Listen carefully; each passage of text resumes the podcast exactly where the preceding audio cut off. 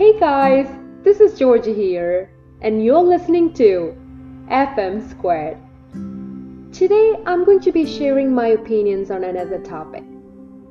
How can someone become the person they really wish to be? How can someone become more competent? One who can really help themselves and others? Well, these are some excellent questions, and I believe that there are many ways forward but I'm going to focus on just one of them today. Okay, so let's waste no more time and instead dive right into it. Today's topic is about self love. First, let's give it a brief definition so that we are all on the same page. Self love, or caring for yourself, isn't some vain notion. It can be selfish and that's all right. But I believe there is a selfless kind of self love which is beneficial for ourselves and those in the world around us. And that sounds much better, in my opinion. Think of those moments when you don't need to prepare a meal for others and only need to make something for yourself, and yet you take your time to make sure the details are just right the flavors, the textures, perhaps even the aromas of a dessert freshly baking. There is no rushing or corner cutting since there isn't anyone to impress. This is an example of self love. I am talking about having a healthy vision of yourself and a proper respect for your mind and your body. After all, we need good health and a positive self esteem if we want to enjoy life fully, don't we? The importance of self love cannot be overstated. Let's think about this. If you're the kind of person, and I think many of us are guilty of this in some areas of our lives, yeah. So, if you're the type to always serve others and never yourself, what does that say about how we value ourselves? Let's take a moment to pick on pet owners and parents of young children. For example, pet owners and parents alike who receive medical advice for their pet or their child will generally follow the advice given. They'll make sure proper rest is taken and administer the medication on time with measured dosing. But these same responsible folk receiving advice from a medical doctor about their own health are far more likely to disregard the doctor's orders. In this situation, it seems noble that at least they are responsible pet owners and parents, but is that exactly the case? This example, where a person wouldn't show the same love to themselves as they do their dog or cat and children, they could become ill and incapable of caring for their loved ones and pets. This may seem like a grim example, but it is this important, I believe. Think about it. It's kind of selfish not to take the best care of ourselves, isn't it? The relationship with yourself is really the ultimate relationship of your life. So, the bottom line is it's not about loving your spouse first, or it isn't about loving your very lovable mother first, or even your own child. Yes, Many of us feel the need from within to put our closest ones before ourselves. But this attitude ultimately ends up with us forgetting to tend to our own needs, desires, and dreams, and being our best selves for those we love. By loving ourselves first and foremost and sincerely, we can come to understand love better and give it better to our loved ones. And I think they deserve no less. The golden rule of Scripture says, Love your neighbor as yourself.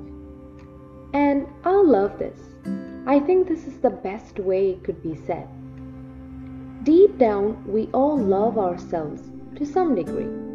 That's why we give ourselves our favorite guilty pleasures like too much cake or too much television or whatever it is for you. Giving ourselves too much of guilty pleasures, however, leads to self sabotage over time. I also think that deep down, we all want to take care for each other as best we possibly can, and I imagine the best way is to start with yourself. In order to love anyone else as we love ourselves, we must know the love we have for ourselves. There is no better way than taking the time to care for and appreciate ourselves and then share that good feeling with your family, friends, colleagues, and community. During my days in college, I used to brute force each and every day just to pass the exams and eventually get that degree. I was totally oblivious to what I was doing, and when I look back, I see five years of my life as a blur and purely focused on memorizing each line of each book. And guess what? I don't even remember half of it. And I wouldn't know at the time, but I was simply wasting so much of the time and forcing myself to do this. Check this out. The time that I did take for myself on rare occasions, simply because I might have been having a mini breakdown. I would listen to some music or read the Bible and that little bit of time made me feel so guilty. Guilty because I thought I should be reading more academic books. And the guilt only added to my stress. On top of that, I would call my loved ones and complain, further spreading my stress among my family. I'm glad I graduated and I'm glad I had this experience so I could learn about the importance of taking care of myself and how to waste my time in ways that create a valued benefit. So, many of us are busy, busy, busy, but busy doing what? I found out that much of the time I used to read and reread many times, which didn't actually prepare me for the exams or the real world and so the time I used was just not productive.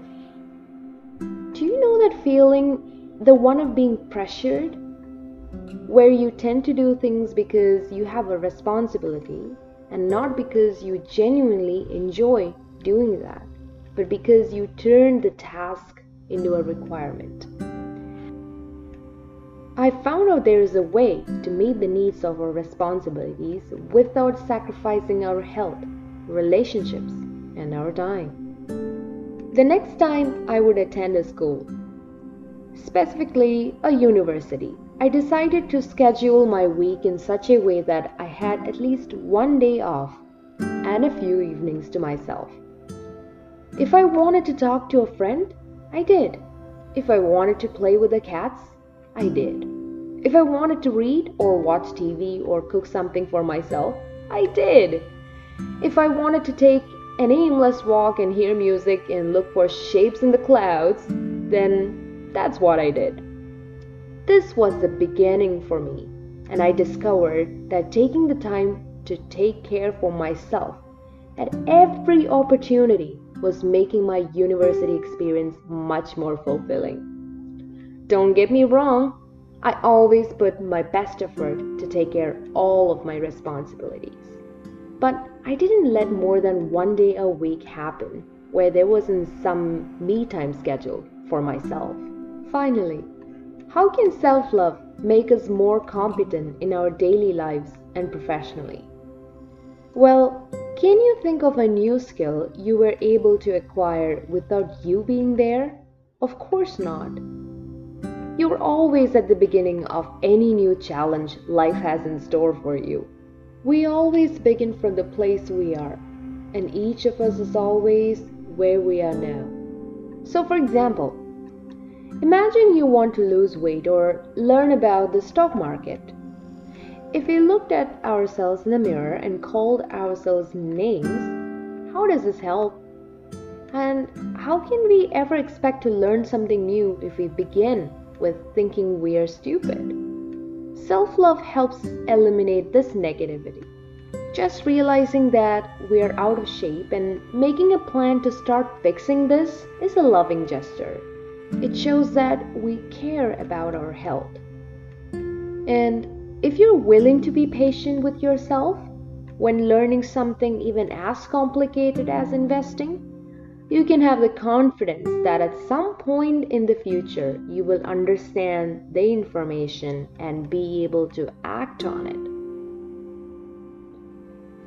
So, how can we begin to achieve a lasting state of self loving self respect?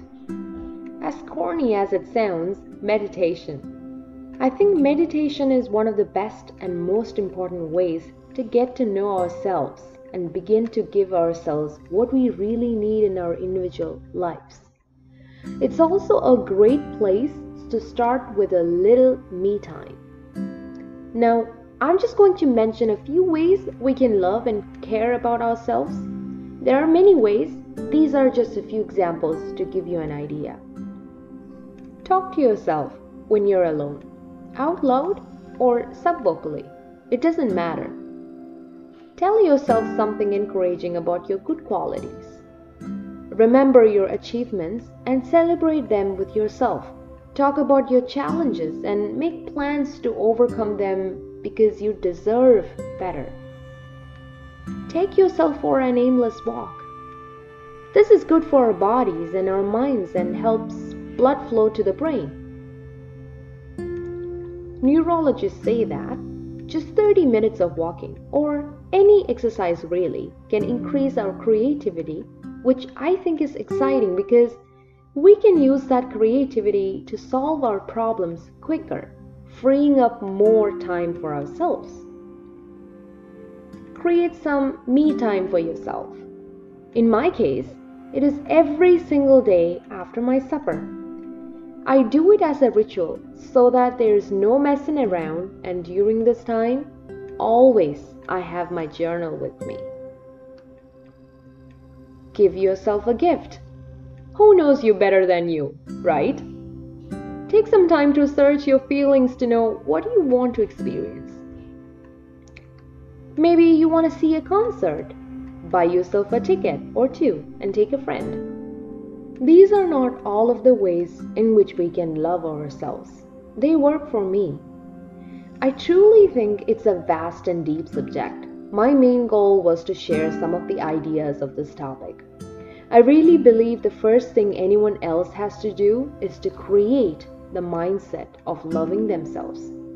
So, see yourself enjoying the best company and wearing the kind of clothes you want to wear eating good food, and enjoying good health. Most of all, be creative.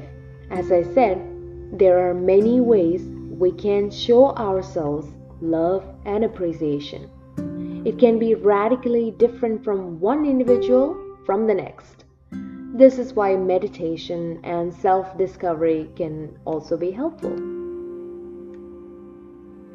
I could talk about the subject all day, but I do have to end this discussion somewhere. And I think I've laid out a good foundation of this topic for anyone new to it, and maybe something a little extra for anyone who's already aware of it. I want to leave you with a quote by Siddhartha Gautama, who most of you might know better as the Buddha. I think you would agree that it pretty much sums up this podcast. Anyway, he's remembered for saying, you yourself, as much as anyone else, deserve your own love and affection.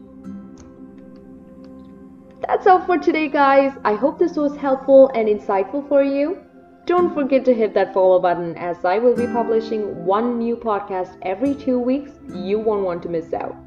Thanks again for listening to FM Squared. Take care and God bless.